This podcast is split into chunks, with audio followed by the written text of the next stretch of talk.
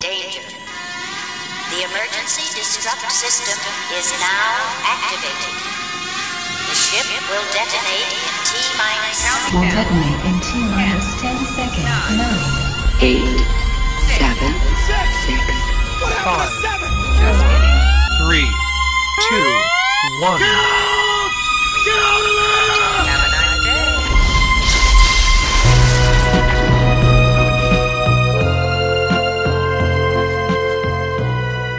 Okay, welcome back to the Escape Pod. My name is Ryan. I'm Nathan. Nathan, it's nice to hear your voice. Yeah, it's been a while. I know I feel like we've been staring at each other across this Escape Pod for weeks. Yeah, extended stasis. Yeah, just kind of eyeing each other with a, a broken VCR on the floor in the center with a an old tape hanging out of it. Just like eyeing that thing. Yeah, it's a vintage escape pod, I guess. Mm-hmm. I think for this movie we had to break out the uh, laser disc, though. Oh, really? it made it all the way to Laserdisc, huh? Oh no, I'm sure it didn't. I'm sure it didn't either. I'm excited to talk about one person in particular who shows up in this movie. Boy, let me guess. Who could that be? Um, well, I guess I'll just I'll let the suspense. Well, I, I, I can't, I can't. You can't hold it in. No, it's not. It's it's not an on-screen appearance. It's a writer's credit. Oh, tell me. Dan O'Bannon. Get the hell out. Yeah, no, I'm, I'm not kidding. Honest to God, You're not kidding. No, his name was on the opening credits. I double checked. He helped write the screenplay. Wait a minute. He would have been like five. Dan O'Bannon? Yeah. Wait. Wait, which one did you watch? Uh oh. oh no. The 1983 one. No. oh no, do we do it? Or 1980, 1986. It's got the date on the, the spreadsheet. Does it not say uh 1953? Invaders from Mars. Ah, God. oh my God. How many hours have we wasted if you put all of our technical difficulties together? Well, you know, it's a learning process. It's clearly not. Good point. well, Yeah. since uh, you viewed the 1986 Invaders from Mars, and I viewed the 1953 Invaders from Mars, we have a problem here. I think we should uh, maybe go back into our chambers and view those movies, Yes. uh, and maybe we'll do a, either we'll do a double feature kind of thing, um, or or we'll just skip one of them. We'll we'll uh, okay. I don't know. Well, we're definitely going to have to talk about the one from 1986, no matter what, because, Well, because Dan one- O'Bannon. yeah. right. This is definitely becoming the Dan O'Bannon podcast. Yeah. All right, I'm I'm game. Okay. Yeah. I'll I'll go watch it tonight, maybe even. In the meantime, we'll go through a time warp and we'll present you with one of the versions of Invaders from Mars. Yeah. We'll just have to go into a wormhole and then we don't know where it's going to come out. Right. Maybe not even in this universe. Wouldn't that be nice? Yeah. Start your computations for time warp.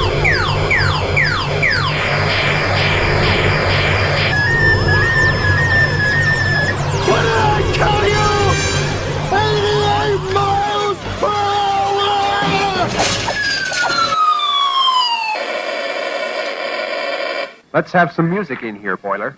Sure thing. Yodorowski was looking for something else because Yodorowski is a completely original human being.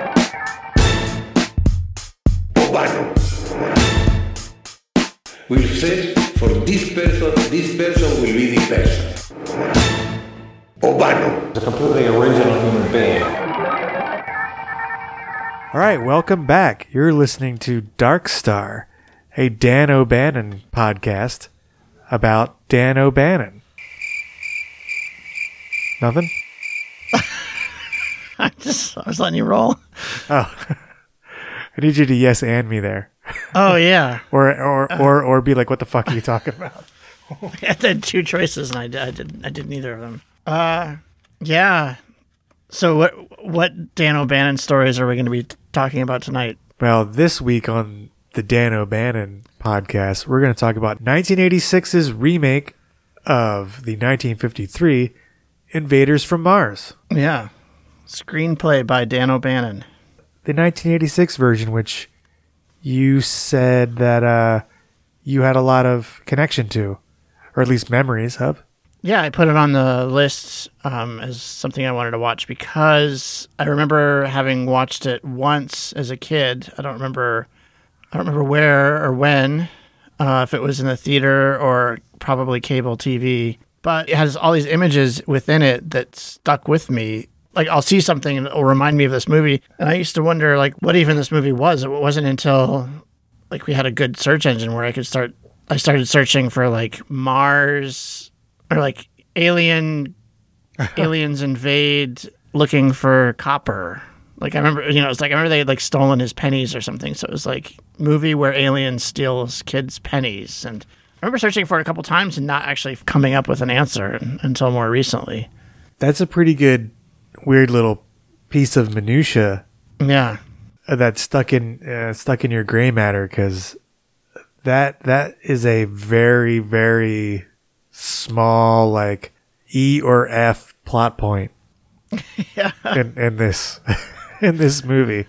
maybe I was terrified that they were going to steal my my coin collection. Yeah, yeah, yeah, man. Wait, did you actually have a coin collection? Or you're talking about like your penny jar.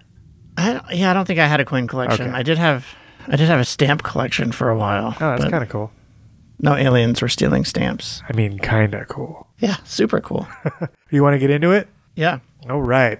1986 Invaders from Mars, directed by Toby Hooper or just Tobe? Don't know. I don't know either.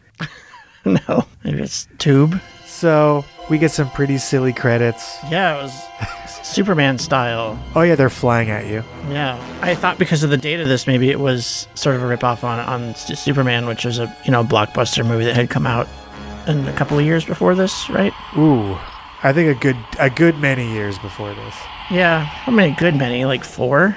But anyway, I thought I thought well they're just they're just pulling a Superman thing, but then 1978, buddy. Oh wow, really? but I went back and I watched the 1950s version of this because of our mishap, and Aha. like they have a very similar opening, like where the where the titles are flying at you. I think they're trying to do a scary movie, a scary sci-fi movie, but it's also intentionally supposed to be camp at the same time. I mean, do you do you agree with my assessment, or Yeah, I think that's right. you don't have to? I think that's fine. it's probably r- you're probably right. I mean, the, the movie posters, all the promotional material for this movie, they definitely push the cheesy '50s horror sci-fi angle. We already mentioned uh, that I was excited to see Dan O'Bannon's name in the opening credits. Uh, the other name that I saw that I was really excited about was Bud Cort. All right, I know you're a big Bud Cort fan. Yeah, so I, I had no idea he was going to be in this. So I that got me looking. I was waiting for Bud Cort to show up. So you're really excited by this point. Yeah, Dan O'Bannon and Bud Cort. Can't get better than that. Two great tastes that taste great together. How long did it take before your ecstatic heights of excitement kind of went down a couple notches?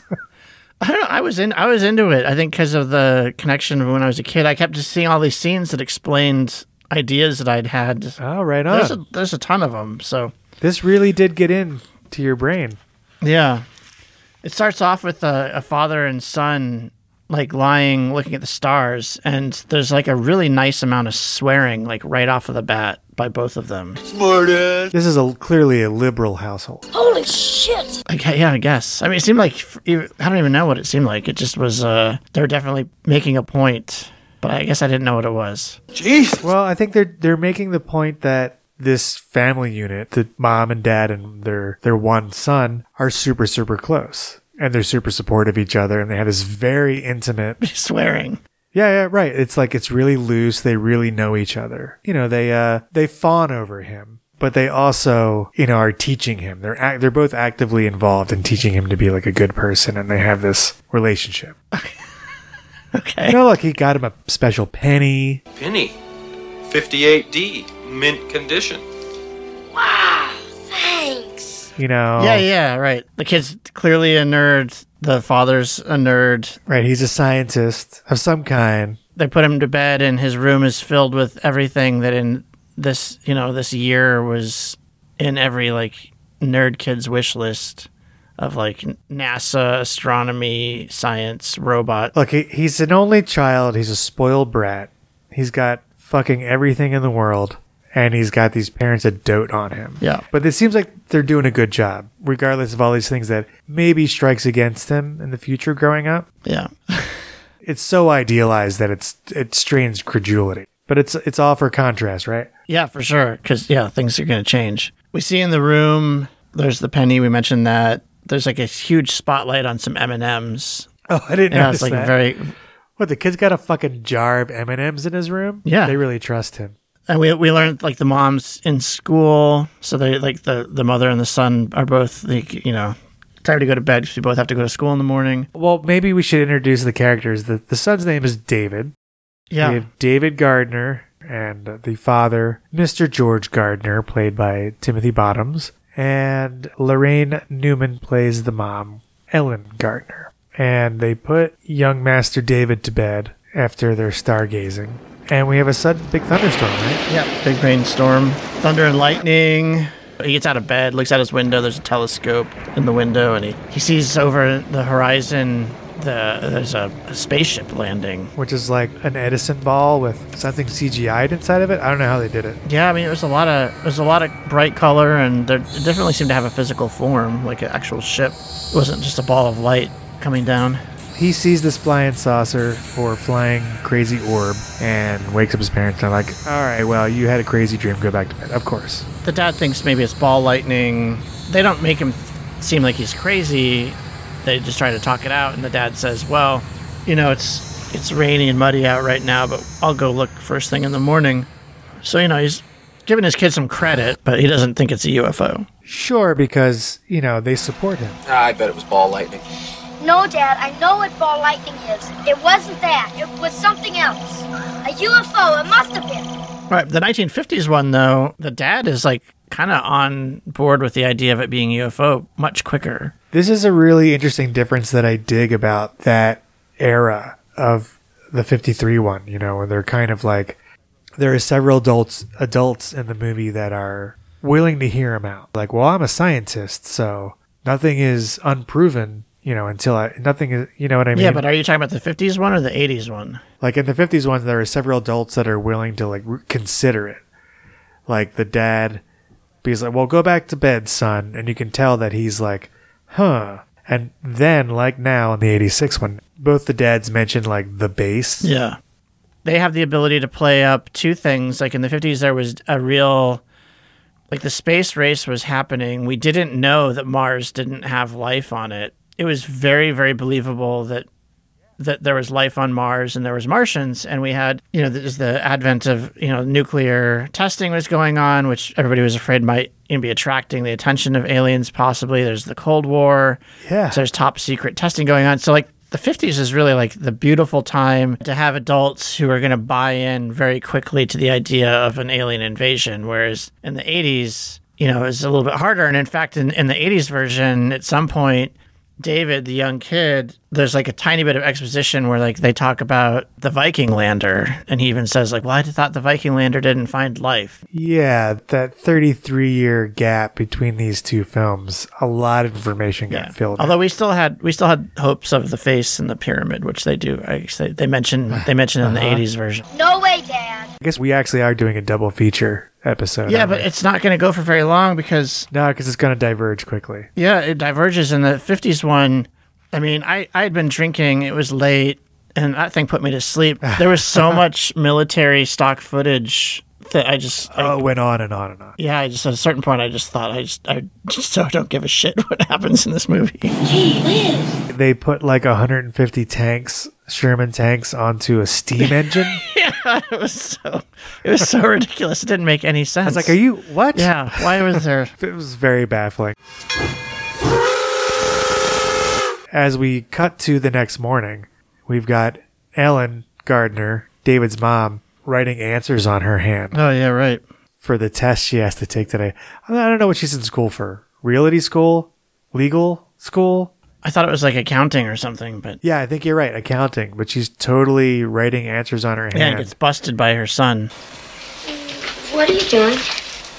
It's not what you think. and he kind of shrugs his shoulders and goes to the fucking refrigerator and pulls out a Dr. Pepper for breakfast. This family is crazy. No, it's just got it's got fruit juice in it, right? The Dr. Pepper? Yeah, doesn't it? Prune juice, I think. Oh, that's part of the secret formula, huh? Yeah. The doctor knows. I just got some of that Coca Cola with coffee. It's like vanilla Coke with coffee. It's the most disturbing drink. it's like three fake flavors that are just beating the shit out of each other for like your attention and your, when you drink it. Three fake flavors that do not taste good together. Oh man, don't do that to yourself. Well, you know, it's just crap. Hey, just dump it into the garbage slot, you know? Yeah, I won't be getting any more. Thanks for the review. I won't be getting any either. I'm glad I saved you from that. At this point, George walks in in his bathrobe and pajamas, and yeah, he's missing the the slipper, missing one shoe, just like in the OG, and he's considerably Sedate. sedate and acting weird. Yeah, acting weird. Contrast to 53, where he was just so mean. I wish you'd please learn to mind your own business. Oh yeah. And that was the whole thing about building up their relationship, right? Yeah, in the 50s when he like smacks his kid. Yeah, he backhands him, Yeah. and it's really crazy. Barbed wire? But there isn't any barbed wire between. I called on barbed wire, I said! And here he's just acting like he's almost buffoonish, but with an undercurrent of like darkness. Yeah, it seemed like typical like invasion of the body snatchers like Not quite right. yeah, you give you give the person a lot of personality, you know, when you meet them and then you just have them play this yeah, sort of dead, sedate, emotionless person. It gives him a really creepy, um, slow moving come hither gesture. Yeah, so I mean, the son knows right away he's weird. The mom is distracted and is like, you know, whatever. My husband's a kooky scientist. But like, the kid knows. Okay, he went over the hill, and I saw a UFO, and now he's all weird. And this brings us to like the very first strong memory I have from watching this movie is they show the kid discovers on the back of his dad's neck is this like little like Ugh. wiggly, you know, thing sticking out the back of the neck. And I remember watching Star Trek, you know, the episode of TNG where they have that thing on the back of their neck. Huh? And every time I saw that episode, I would think, like, God, I know I've seen that before. That snorkel. Yeah, exactly. And it was this movie. What is that? After the mom leaves, the dad is just kind of like staring down the sun and Yeah. he pours himself a scalding hot cup of coffee Yeah, that's a great scene. and then dumps like a pack of Tic Tacs in it Yeah. And then, like, and just like gulps it down. yeah, and then, like, chews them, does some chewing of the Tic Tacs. It's a really great scene. Yeah.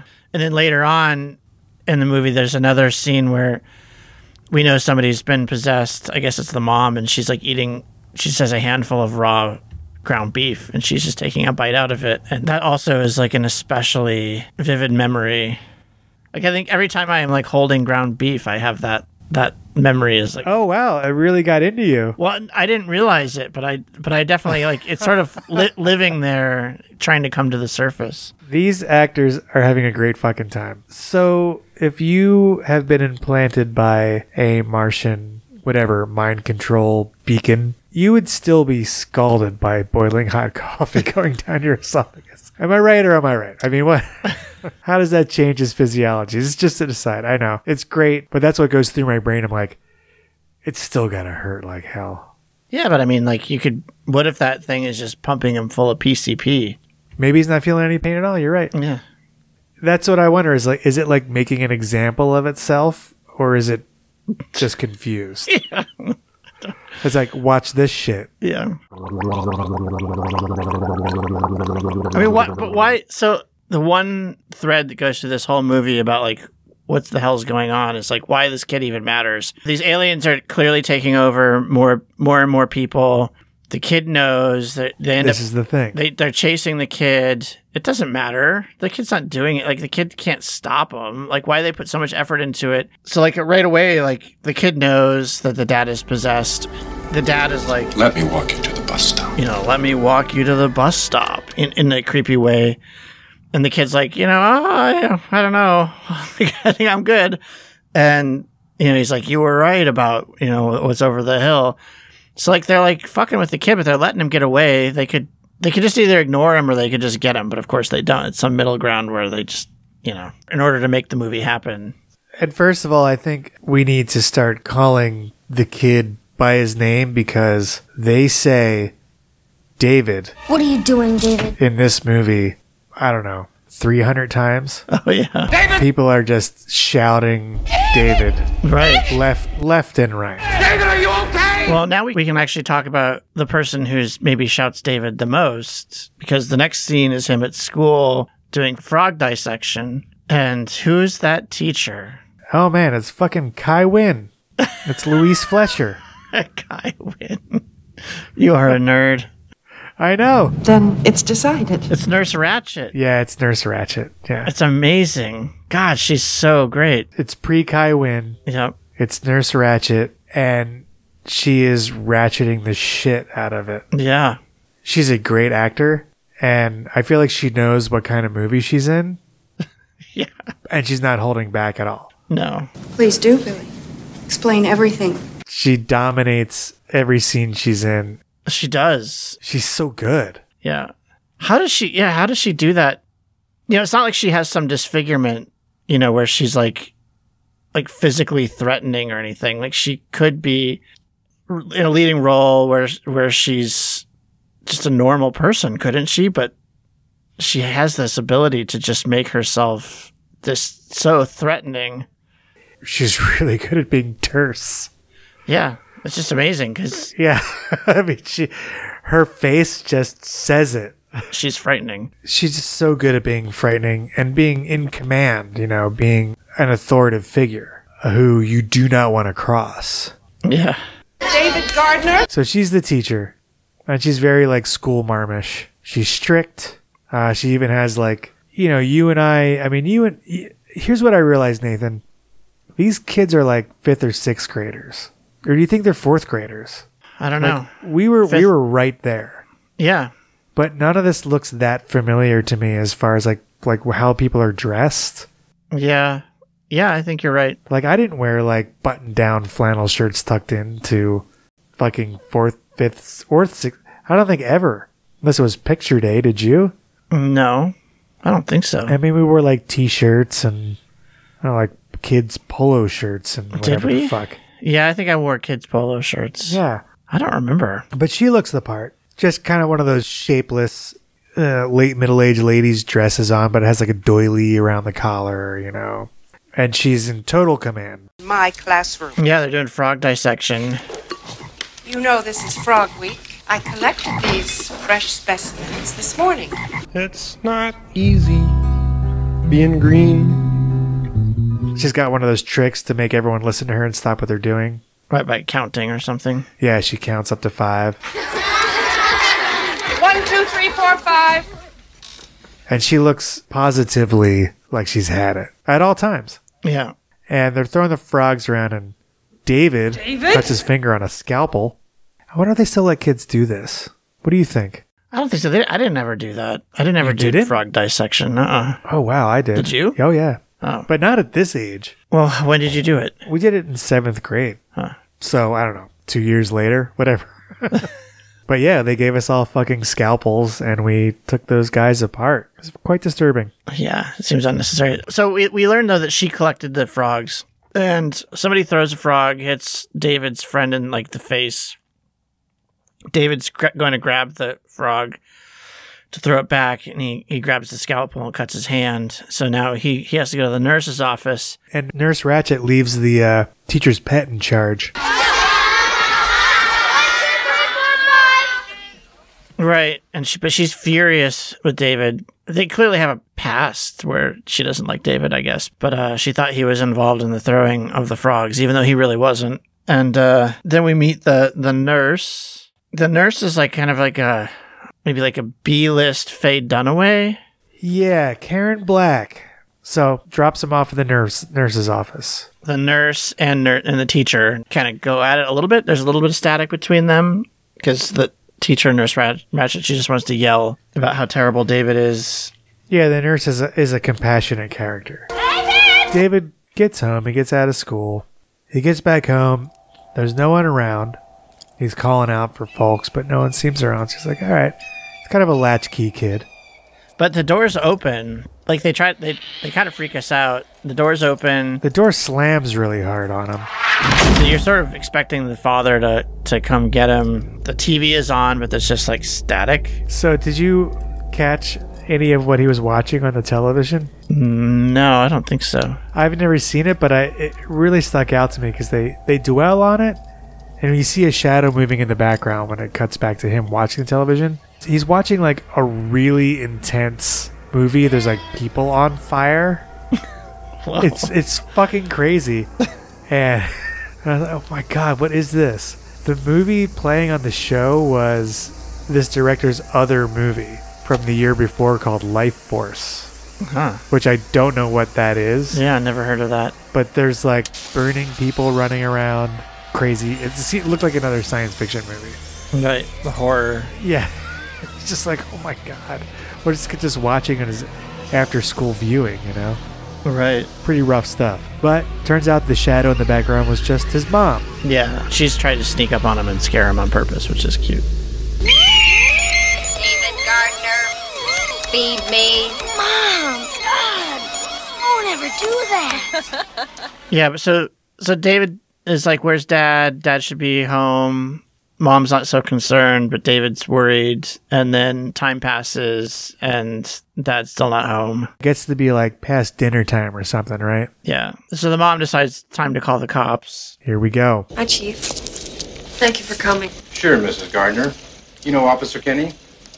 We're sorry to bother you at a time like this. We would have come earlier, but your husband wasn't dead then. Yeah. They show up, and then like they decide to go investigate behind the hill, right? Like David has mentioned the UFO thing, and and I think the mom's like embarrassed or tells him to not talk about the UFO thing. Let's not start that flying saucer nonsense again. But anyway, the, the mom is like, yeah, he was going to go back behind the Copper Hill, over the hill, you know, to where the sound, sand pit is. And we should talk about this set, right? Like the sound stage. Oh, yeah, it looks exactly like the '53 one. Yeah, like they redo the 53 one, but they also, they don't even try to hide the fact that it's just a, Soundstage. yeah, it's just like th- there's a f- super short depth of field to a fence. And then behind the fence is just like a painted wall Yeah. of the sky. It's just the scrim of the sky back there. So when people go back to go over the hill, they basically just like walk over to behind the fence and then sort of crouch down. Yeah. And then, And that's what I liked about the 53 one. Besides the fact that they actually, with their great lighting on their scrim, got a little bit of depth of field. You see, like, some of the cops, when they get sucked down to the sound, go like,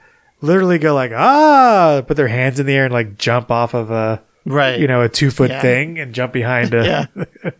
It's just so funny. I love that. But the 80s one, like they, if they had done a higher production value, but then also like, like you had said earlier that you thought that they were trying to like do an homage or nodding to these 50s drive in movies. Like that's what they were trying to do here. Yeah. But I think the budget, The camp element. the budget of the film is so poor and the production value is so poor that it just looks like that's just part of that you know like yeah. so like the whole thing basically instead of being a movie just seems like it's all like tv show quality Yeah, you know, you're right. It does look like um, an episode of Amazing Stories or something. yeah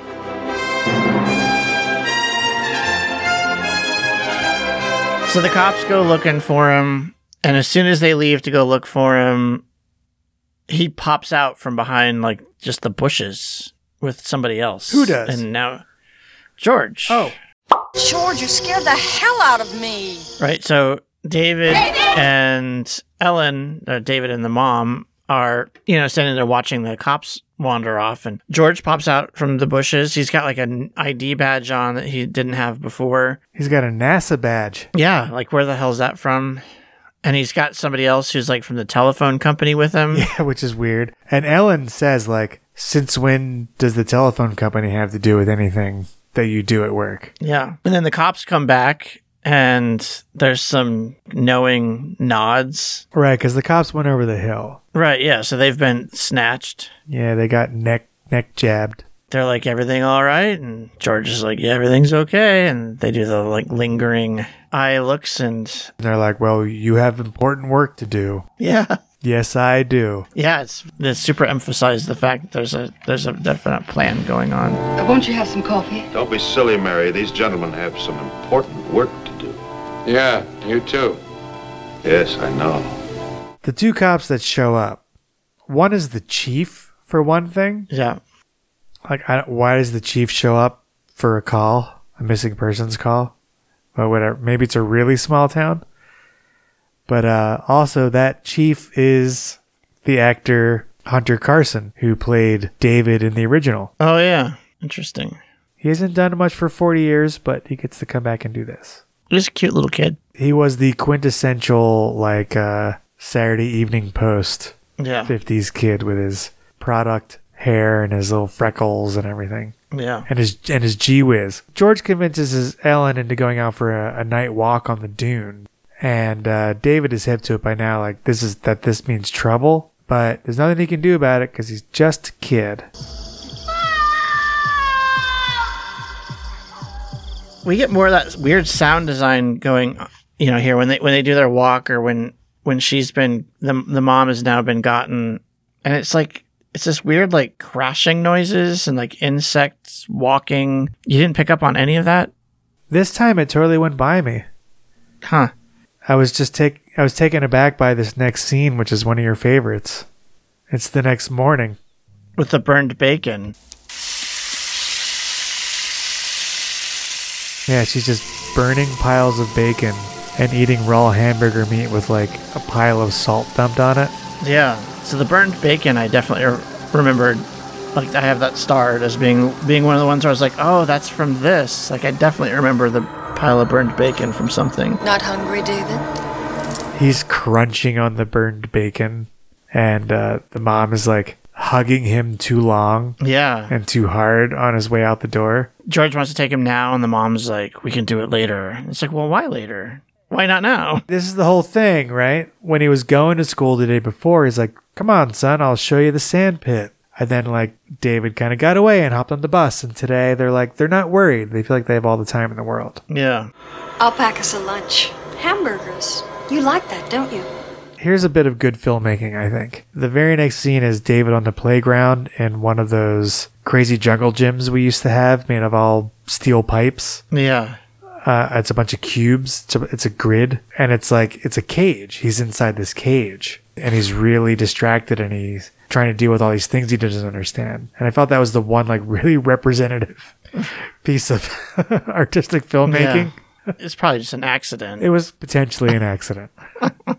I like I like the way the kid, the other kid, comes up to him. I just remember having this sort of relationship with kids that you, like you they were friends, but he's like, "Hey, asshole, is all that shit you told me true?" He walks up to him and hits the uh, jungle gym with an aluminum baseball bat. You were shitting me about that spaceship crap, right? That's right. I didn't like you know I don't I don't want people doing that around me. No. That's obnoxious, but. Just the whole like, you know, are you making that shit up or what? Yeah, what the fuck are you talking about? because he was you know, he was telling him about all the UFO stuff. So then in the school, he David uh, like looking down the hallway, he sees Nurse Ratchet and that cop talking, and Nurse Ratchet says like we're gonna have a midnight meeting with George. The dad. So there's more, you know, stuff's building, shit's going on. He's sneaking around in the in the classroom, and Nurse Ratchet wrote a field trip today at two o'clock or something. Yeah, on the on the chalkboard, and he he follows her into her little back office behind the classroom. What's the first thing that is important in this? What is? Yeah, that you noticed I don't know. as he's walking towards her. Uh, she has a, a band aid on her neck. Oh yeah, right. Yeah, I thought you meant like important, like in a more interesting way. Uh, yeah, I know. Well, plot plot important anyway. Plot important. Yeah, right. Yeah, but I mean, we knew that anyway. Right. This is a this is David noticing this detail, and she's clearly hard at work on something. Why he's sneaking up on her though? Like he could just stay in the doorway and watch her, but he decides to like move towards her. Sure, got to move towards her. She turns around. She's got a frog in her mouth. Ugh. The legs are sticking out. And then she just like kind of like gulps it in and swallows it. So this is this is like another one. Like I I think like the frogs the frog dissection scene, you know, that's like sort of reminiscent of E.T., which came out before this. Oh yeah. You know, all the frogs coming to life and and then Oh god, I forgot about that. And then um the Mandalorian, you know, Yoda's always got like he's got the frog sticking out of his mouth. I just feel like I feel like I feel like that's another one where like I've seen that I've seen that and thought like where do I know that from? I'm not, I'm not sure if that's this or what, but her her with the frog leg sticking out of her mouth, I think I think that one stuck in my my memory. Didn't Jabba the Hutt have like a a bowl of frogs next Yeah, to him that that's he right. ate too? Yeah, right. Like you just grab him and stick him in his mouth. Yeah. It's a little bit different when you see your your fifth grade teacher choking down a formaldehyde frog, Yeah, it's pretty pretty horrible. and it it is her. And again, Louise Fletcher sells it. Yeah. She gobbles it down with relish, which is great. She like shakes her head back and forth, and then like turns on an immediate cold stare. Yeah. and like dabs her lips and is is like, "All right, David." And then like the little teacher's pet comes in behind him with her Oh yeah. pigtails, little uh, children of the corn girl, Right. whatever her name is. David runs to the, the one safe place he knows at this point, which is the nurse's office, and Nurse Ratchet is hot on his heels. The nurse sticks her neck out for him. Yeah, Nurse Ratchet wants wants to like discipline him immediately. Yeah, Louise Fletcher's like, I'll be back in five minutes. Right. David asks to see the back of the nurse's neck to see if, you know, there's a nub in there or not. And there's not. So then he basically tells her the story. You know, David, that whatever you tell me stays in this room. You're pushing it, sister. And, you know, she's skeptical, but I mean, and why wouldn't you be? Yeah, of course. She's skeptical at the story, but his main point is that the teacher, Nurse Ratchet, has a band aid on the back of her neck. And like he tells her to, to look for that. So then when Nurse Ratchet comes back to get him, the nurse looks and she sees the band aid and kind of asks, you know, hey, you know, what happened? I'm a nurse. I could help you. All right, she's like, this is a boil. Yeah, and she's like, it's, yeah, it's a boil, and, and she won't let won't let the nurse touch it. And now, because of that interaction, which is That one little bit of information. yeah, it's, but it's like anybody could have a, a legitimate reason to have a band-aid on the back of their neck. That's what I'm saying. But now the nurse is like, oh, maybe you know, maybe uh, David's right. Like, To be fair, also, Louise Fletcher's character is acting crazy about it. yeah, but As far as like trying to deflect away from, don't touch my fucking boil. yeah, but she seems like the kind of person that probably always acts crazy about everything. Well, that's- that's true. A boy. You know, I could help you clear that up if you just let me take a look at it. Don't touch me. I want the boy. She's going to give David the benefit of the doubt. I think more because Kai Wynn is such a fucking bitch all the time to everybody. And clearly, David is just maybe a victim of whatever that is that the nurse is willing to go along with this and get help get this kid out of here today, you know, Right. and not have to be in detention or something. But I mean, it goes further than that, right? Because now She opens up the window. She's like, "Good, get out of here, kid. I'll cover for you." Basically, Right. Well, like the schoolgirl shows up looking for him, and she's like, the silhouette of the pigtails. "Yeah," but then the nurse is like, "Go to my house. Like, leave through my window and go to my house." Oh yeah, that's right. That's a little weird. And the nurse notices the little pigtail girl has double bandages on the back of her neck too. Maybe there is something to this cockamamie story after all. I gotta say, uh, after David climbs out the window, he runs by a bike rack full of awesome fucking dirt bikes. yeah. Oh man, it's it's a real treat. Yeah. Mongoose. All of them, they're all there.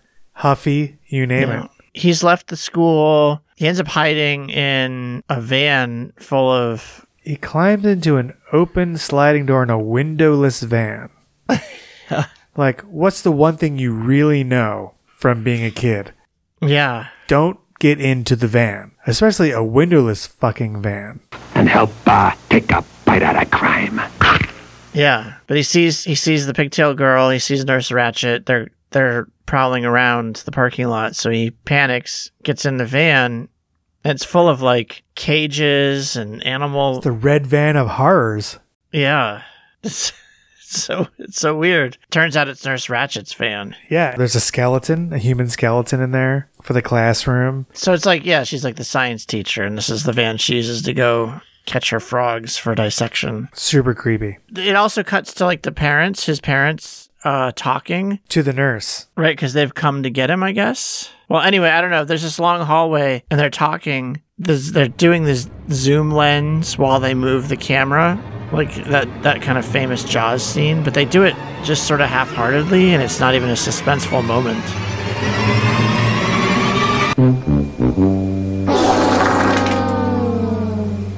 David. David. Riding in the Kaiwin's crazy red van full of taxidermied animals. Keeping a low profile, he's keeping quiet.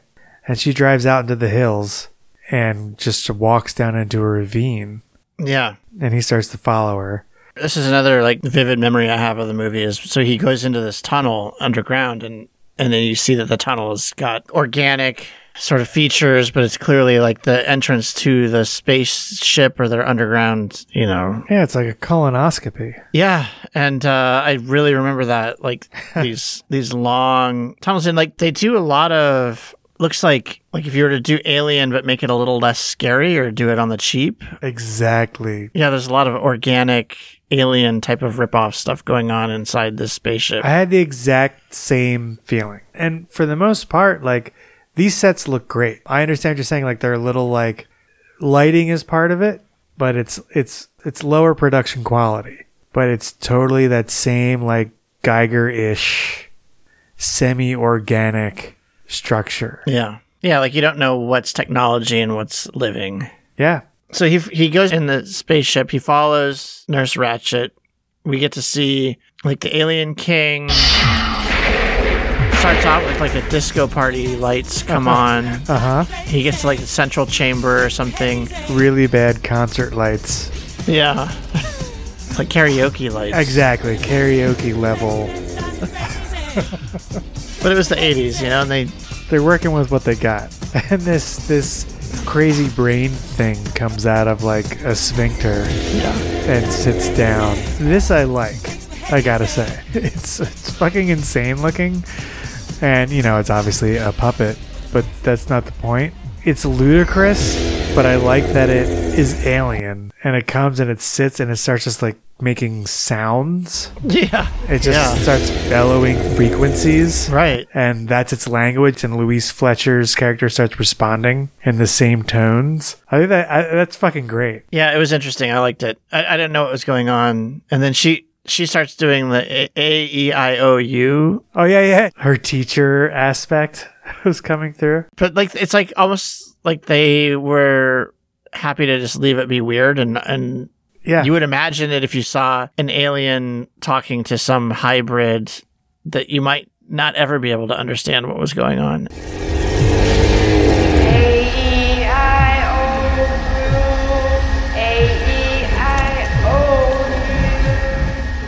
While they're communicating, while Louise Fletcher and the uh, Supreme Intelligence, as it is called, are communicating, her little her fucking Martian n- snorkel nubbin comes out of the back of her neck and like lights up and is like spinning around. It's like sparking, right? It's like on fire, like a firework. it's super neat and it's super grotesque because we really get to see her now as completely something other. There's no humanity left in um, the Louise Fletcher character. And at the same time, all of these insane puppet things come out of the walls. Very dark crystal. Yeah, totally. I don't know if that's a compliment or not. Like I, I would look at these things one minute and think that they looked great, and then another minute, They didn't realize how stupid they look. yeah, that they're like, it, I did. Re- if that's what they were going for, they they did it perfectly because it would be hard to do that intentionally. But They're definitely meant to be part of the camp comedy factor. yeah, And this is definitely something that would be worth googling. Like Google the the the weird monsters. I, would- I Yeah. don't think I've seen anything that looks like these before. They kind of they look a little bit like um, the plant monster from the Little Shop of Horrors movie. Yeah, I guess a little bit. It was a cross between that and the crab warriors from Dark Crystal. David escapes. However, not before Louise Fletcher lets loose her first I'll get you. And then I realized oh, her whole motivation is the Wicked Witch of the West. Right. Like yeah. she's having a really good time doing Yeah. the Wicked Witch of the West this whole show. Yeah. And I was I'll I was get like, Oh, you. yeah, she's totally arching maniacally and it's it's fucking great. Yeah. I love her. This movie has so many little weird things that remind me of other things, or other things remind me of this movie, but I don't think that's a good thing necessarily, but I'm glad I watched it again.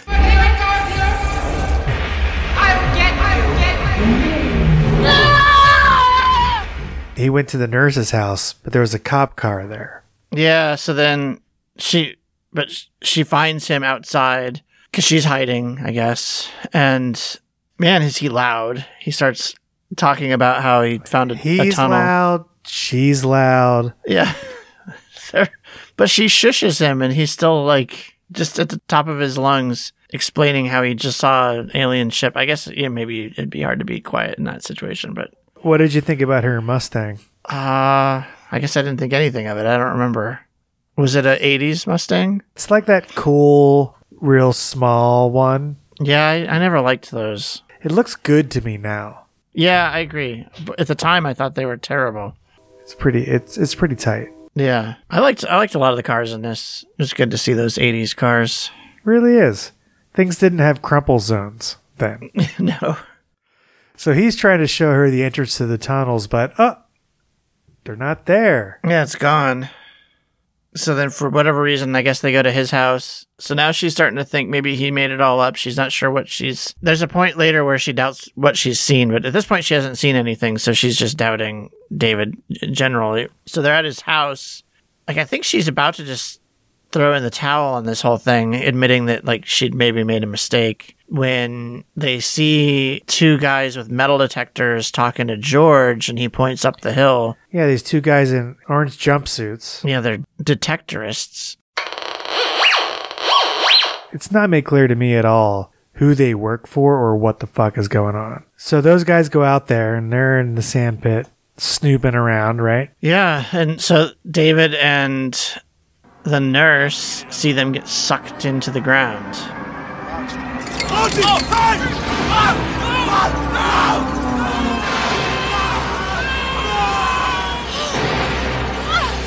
The nurse witnessed this, so now she's totally on board. Yeah. I mean, I think everybody knows where the movie's going from here. It's a chase. So, like, this is where she, um, the nurse, is going to try and call some authorities. And this is when David is in her car and the school bus comes rolling up real slow and Nurse Ratchet's driving it. And now The field trip. Yeah, but I mean, she'd already gone by with all the kids, and now she's come back. She's got no kids in the in the school bus. Right. She sees David. She's come back for him. You missed the field trip, David Gardner. and she's like doing like you said the wit- wicked witch of the west thing she's like she's like you missed the field trip and and she grabs him and tries to kidnap him. yeah right but then again like these neck aliens are inept at actually holding a small child so he gets away and the nurse like chases off nurse ratchet and i don't know Yeah, Nurse Ratchet chases him down the street oh right and then she so then the real nurse shows up with her drives her mustang down and he hops into the basically like Dukes of Hazards into the window. and then gives the double fingers to kai win Yeah, double fingers and Kai Wynn's like, I'll get you. You're not the emissary. that's right so they hightail it to the school of all places. David, there is one place we can hide. Bad guys aren't far behind. You know, they go into the boiler room. Yeah, I mean, imagine being a school nurse being caught in the basement of a school on a like dirty old mattress with one of your students. Doesn't look good. Very troublesome. so they're in the boiler room and they're about to get caught, but there's this like ground shaking earthquake that happens and it turns out it's like one of these tunnel diggers from the aliens decides to dig a tunnel right to where they are. And here, you gotta wonder at this point how well this so called invasion is coordinated. totally. if their own people don't know when the next where the next tunnel is going Yeah. And if they're tunneling into the basement of a school, what are they doing? In the props here that we see, you know, your classic like lawn snowman. There's a drum kit. Is there? I, I missed all of that. yeah. There's also um, the prop of the Supreme Intelligence from the 1953 oh, really? show. Yeah. They're all about the nods. Huh. Interesting. I was just distracted by the mattress. I guess. Like, why is there al- why is there always a mattress in a boiler room? In every movie where there is a building with a boiler room, there's also like a poor guy who is the super who like lives in the boiler room What a horrible place to live. and loves Jesus or something. Yeah. Let's just get the hell out of this crazy place! Yeah, so they get the hell out of there. The the film kind of takes a turn here. Now we're like getting into like the I guess the beginning of the end, right? So Yeah, we're turning into the third act here. so they they show up on base. For some reason, this kid knows a general. I guess through his dad. we're going to see the general, General Wilson. Who? General Wilson! We're in the general's office, and David asks to check the back of the general's neck. What? Yeah, he's he complies, and then uh, the general's assistant is like, "Well, I guess you got to check the back of my neck too." he vol- volunteers his neck. Okay, Miss Magnuson. David, now what's this all about? And this general is sitting there smoking a cigar, and he's got his trustworthy sergeant with him, Rinaldi. His office is like fucking out of sight. Like this is the coolest office. Crazy. On like one side of the room is his like typical big giant hardwood desk, you know, ornate, and on the other side of the room it's like wall to wall computer terminals, screens, you know, keyboards. Leather chairs, and he's got paintings of, I don't know if that's supposed to be Eisenhower or his dad. It's not him. yeah, the computer stuff is just amazing.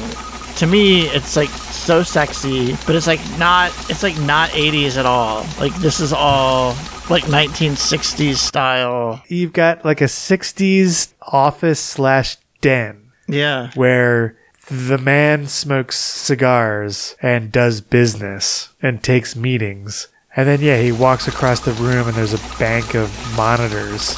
Right, he's got his like 10 different keyboards. They're up to some pretty serious shit at this base, apparently. Yeah.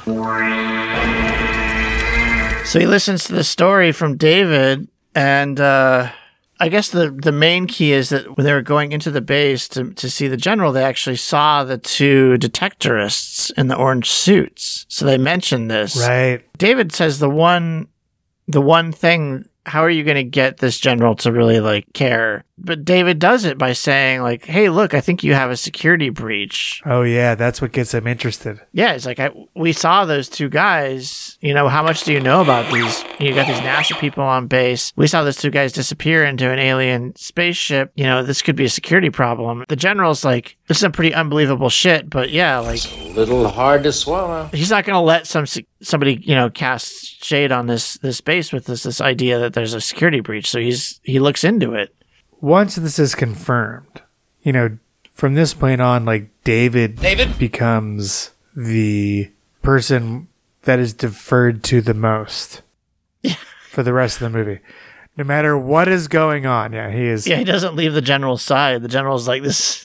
David, what do you think now? Like, he is com- the complete confidence. David? Yeah. And this is probably why, like, as a as like a seven year old or whatever, however old I was when this came out, Well, sure, it's it's for you. yeah, I was like, oh, I love this movie. Everybody's listening to this kid. But we get George on base. It's wired. He says, like, here's the bomb, and he hands it to I don't know if it's the guys in the orange suit or somebody else. But then he pulls like a little Arnold Schwarzenegger where he's like, You'd better hurry, or you just might blow it. Oh, he's got a good quip in there. yeah, it's good. Excuse me, sir. NASA does confirm a visual sighting, a UFO. So then we get what I thought was a really great little bit, which is when so the there's clearly the scheme to blow up this NASA rocket, and there's like a runaway truck, and we see it from inside the general's office. There's like a monitor. Yeah, it's the truck with the uh, that's a liquid oxygen Right, tanker. but we see it on like one of the computer monitors in his office, and it's like like a 3D skeleton representation. It's like not a video feed. clearly a video game. Yeah, but I mean, so, so instead of having a, a live just video feed of the semi crashing into the rocket, we get this weird like polygon 3D rendered video game sequence that they're watching on a monitor in the general's office. It it's so crazy. And then, like at the very last second, they sort of blend the two, that with the real video so that you can actually see like the explosion. It's bizarre, but and then like that explosion had this really great piece of metal that just went straight at the camera the whole time.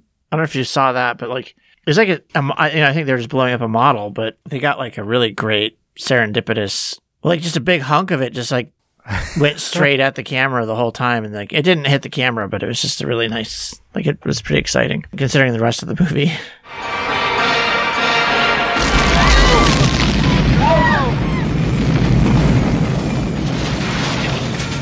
This is when your buddy Bud Cort gets introduced. Yes, we get two new nerds who are like the NASA on the on base NASA expert. How do you do, David? We work with your father. So like the general's like, take us to the sand pit. David's like, yeah, they're at the sand pit and they're at the school. So the Marines get sent out to both places. David, David, David is starting to say like, let's just talk to them. Like maybe maybe they don't want to kill us. Maybe we- we don't need to kill them. I, it's there's very little evidence as to why he's made this decision, but Who- Wait a minute, whom? David. David. Yes. So they're down in the tunnels. There's a tunnel in the in the boiler room. So a bunch of them, a bunch of them drop in there. They take the the two scientist nerds, including Bud Cort, with them. And that's when we they encounter the like the wobbly Muppet aliens. Bud Cort's got a real like Ghostbusters Egon thing going on. Egon, this reminds me of the time you tried to drill a hole through your head. Remember that? That would have worked if you hadn't stopped me. Yeah. So Bud Cort decides he's going to try and and talk to them. Yeah, there's some kind of dig they take. He explains that he's works with SETI. He's you know he's got his hands up. He's like doing the international sign of peace thing, and these things are sort of like grunting and shifting their weight back and forth. And uh, he's talking to them, and they they seem to be listening. And he's getting excited. He's like, "You guys really, you really understand me." You know, he's saying like, "We're not going to hurt you," and and uh, he turns around and and faces the Marines and says, "You know, see, you don't need to shoot. They're great." And then at that second, yeah, he gets like beam annihilated. He's gone. Yeah, it's a great, great role. You see, they do understand me. But then the Marines unleash their firepower, and those two, those two Muppet monsters are down. But that's where we see this. The you know the one I thought it had like a weird giant side eyeball, but it turns out it's like this. Yeah, it's like this sort of organic you know life form cannon. I guess we don't need it to be explained why they just they burrow and live underground. Though it is a good place to hide if you have the technology. Well, I mean, it's it's talked about I think in both films to some degree, but like in this one they talk about how all the water's underground and Right, but as we're about to find out, sort of. I guess they're after copper? yeah. Did we ever find out why? No. Yeah, I don't. I don't know. Base security just arrested two technicians trying to steal equipment. Steal what? Copper wire, sir. Copper wire? I was excited to watch this to finally figure out why these aliens wanted copper because that's what all, that's like the one thing I really remembered from the movie, and turns out that was not really answered.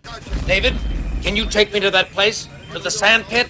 The Marines have been called in and they're they're surrounding the the sand pit. Yeah, I mean it's just long and dumb, right? Like they're they're surrounding the sand pit, and then they all then they all end up going in, right? General Wilson and that his right man hand wait a minute, that hi- that his right hand man, Rinaldi, kind of falls and tumbles into the sand pit. Yeah, you get sucked down. this is one of the th- effects I feel like are cool in this movie where we get this real the rippling like a sandworm is coming at him. Right. Like is this a shy halud or what's going on? Sand ripples coming towards him. Then clearly like, you know, there's a tilt a whirl under the soundstage that spins him around and sucks him down. But I actually I like it. I think it looks cool. Yeah. And they, they they do this thing where like like they filmed sand falling down. Yeah, and then but then they they reverse it, you know, so it fills back up after after the person's been sucked down. Well, so David, David runs in. He gets sucked down, and the the nurse wants to save him, and so she gets sucked down too. So then we see that you know he's waking up in the spaceship, and and we see an implantation happening. Right, there's this like long needle device is sticking a Oh, and it's super gross. sticking an alien in the back of somebody's neck and we know that like he's next and the nurse is next and he sees like the the, the alien overlord and he wants to go talk to them because he's had this idea that they should be talking to these aliens instead of just like trying to kill them Right, he wants to go diplomatic. General Wilson! Yes, David! I have an idea. yeah he, he tries to talk to the alien nurse ratchet's there we got the two the two big muppet aliens are hanging around waddling back and forth and uh Yeah, Kai Wynn is petting and fondling the uh, the beasts. at some point like the this discussion is not going well and david like it attacks him or or something but david slugs it like he like punches it like right in the face the alien overlord and then like nurse ratchet tries to grab david but he has like his sack of pennies so he hits nurse nurse ratchet with the sack of pennies and then the two muppet aliens they eat nurse ratchet and then they just start laughing but it's it's so weird. Like like he punches the overlord and then hits her with a sack of pennies and then they eat her. It's really great. It's really funny. Uh, they just gobble her up, just like the frog that she ate.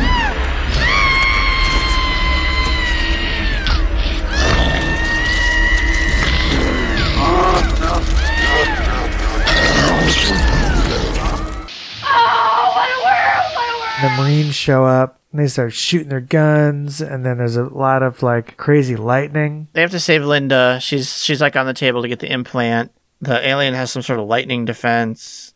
There's uh shooting going on. The al- the alien basically decides it's going to retract itself back into its little little butthole room and Yeah, goes back into the butthole. the spaceship's going to leave. So then they all gotta they all have to bail out of the spaceship. So yeah, I mean it's kind of like they save Linda. You know, it- David had seen how the gun gets activated with using copper. That's really the only place like the copper comes in is like in order to, in order to use the ray gun. So all the Marines and the general and every, they're all trapped by like the the ship is leaving and there's a cave in. So David finds like this the ray gun right, and he takes that penny that his dad gave him at the very beginning and puts it in the ray gun and they shoot their way to out of there, blasts a hole, and they they go. But he stays behind because he wants to save his parents.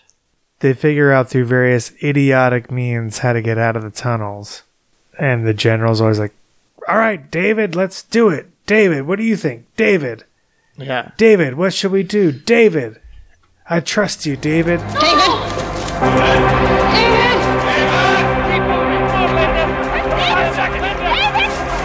David! Well, they ditch David too. Like, I mean, they get the f- hell out of there so quick. Linda's like, you know, we got to wait for David, but like the Marines and the general, they can't leave fast enough. Oh, yeah, yeah. But he gets out of there and he finds his parents on the other side. David! And the flying saucer or spaceship is taking off and it's leaving. And their little, their implants detonate, but not fatally. Right. and they are once again themselves and they all hug and they're ready to go back Oh, that's right. to being a family and it's all over now man and then he wakes up like it's a bad dream Yeah. it's just a bad dream it didn't happen we're back at the beginning of the movie That's so frustrating. oh, it sucks they don't nearly do a good enough job of selling this to us Yeah. the whole, tells the whole story. Dad claps his hands and closes the window, like, "Well, I guess that was weird." They all go to bed, and then fucking David sees the spaceship returning. It's just such a stupid way to end a movie. Was it a dream? Oh, maybe it wasn't a dream. It's just like I don't. I trust me. I don't care at this point. Like, like it's you just wasted my time. Marines have no qualms about killing Martians. But I was wondering. I- I wanted to ask you, Ryan, Yes. if you enjoyed this movie, but also if you could have one prop from this movie, what prop would that be? One prop from this 1986 movie in the scene where David, David! is approaching Louise Fletcher as she is serendipitously gorging herself on this on this formaldehyde frog. There's one of the classic learn your anatomy models where you pull out and plug in the organs. Okay. There's one of those. It's not the transparent man type of thing, is it? No, it's the one that's just a a complete plastic model. But I, I remember that it's just like you can pull out the lungs and you can pull out the liver and you put it back together and it, it smells a particular way. But right behind that was a darkroom clock. Oh yeah, those are cool. Uh, the big black darkroom clock with the white figures and white hand. And I just always love those. Yeah, And I would love to have a darkroom clock. yeah, and you can see him in the dark. So yeah, it's painted with radium, so you really can see it in the dark. Yeah, so, what are you thinking of? I think I would I would want the penny from from the movie, Oh, good call. but yeah, I think that I think the penny would be my choice. I mean, the the the weird alien ray gun would be, I guess, kind of cool. I'm glad I watched it again. I don't I don't think I would recommend it to anybody. I don't think it does anything terribly unique or interesting. I give it a I give it four escape pods out of five. Oh, wow. Four. Well, I'm, I'm considering that to be a negative. Like, how badly do you want to escape the movie? Oh, shit, man. We may have arrived at our rating system. So, an escape pod is a negative because you're trying to get away from it. Yeah, exactly. Zero escape pods would be the highest. How many times did you want to escape the pods of the movie? Nathan, I love this. I think. I think we may have gotten there. so I, you know, n- thinking about it again, I, I guess I give it three, three escape pods out of five. Hmm. It wasn't quite as bad. Hmm. The the the 1951 was definitely probably a five five escape pod movie because I did I did escape that one. Your body literally shut down. How how did you feel about this movie, Ryan?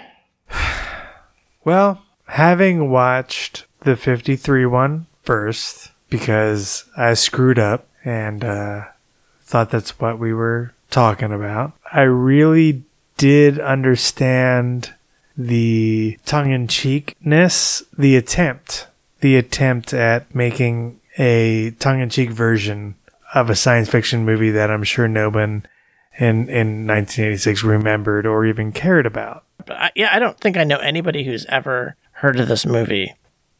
I mean, it's and, and I don't mean this in an insulting way.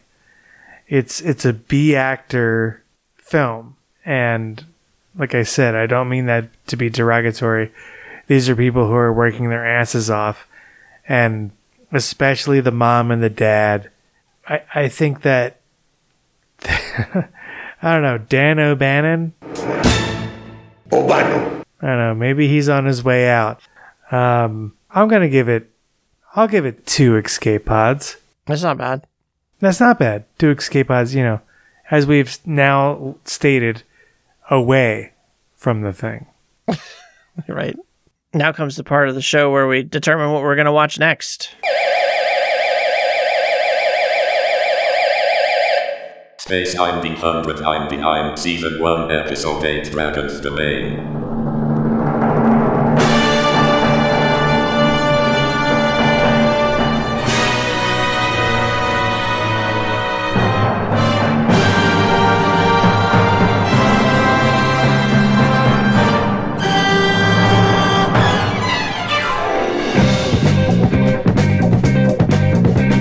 So I didn't watch Space 1999 when it was on TV. I think I first found it when I started going to like Star Trek conventions, and I could you could get like boot, bootleg copies on VHS. Wait, when did you start going to Star Trek conventions? Tell me about this.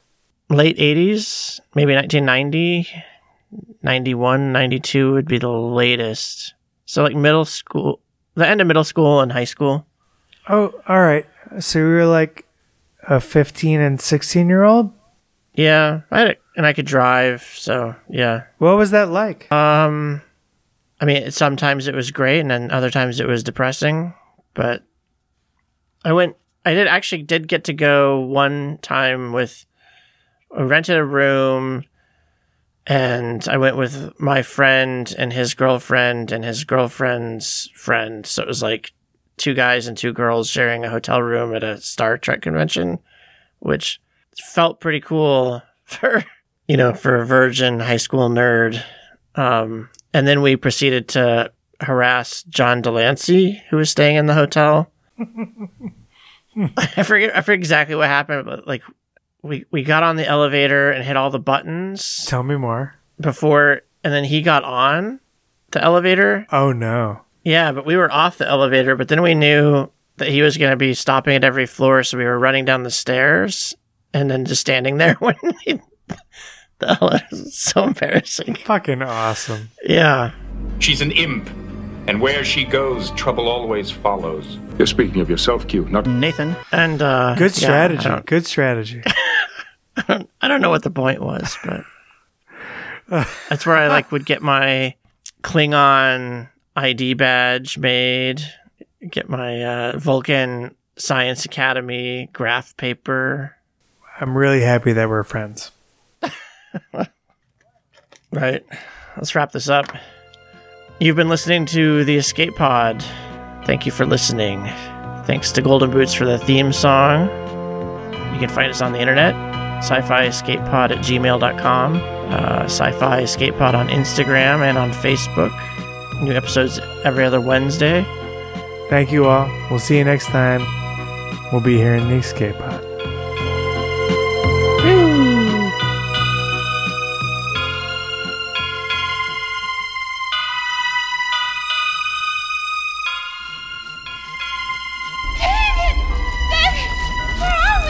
David? David? David? David! David, are you okay? David? David! David! David! David! David! David! David, that. David! Trip David Gardner. All right, David. David! David! David!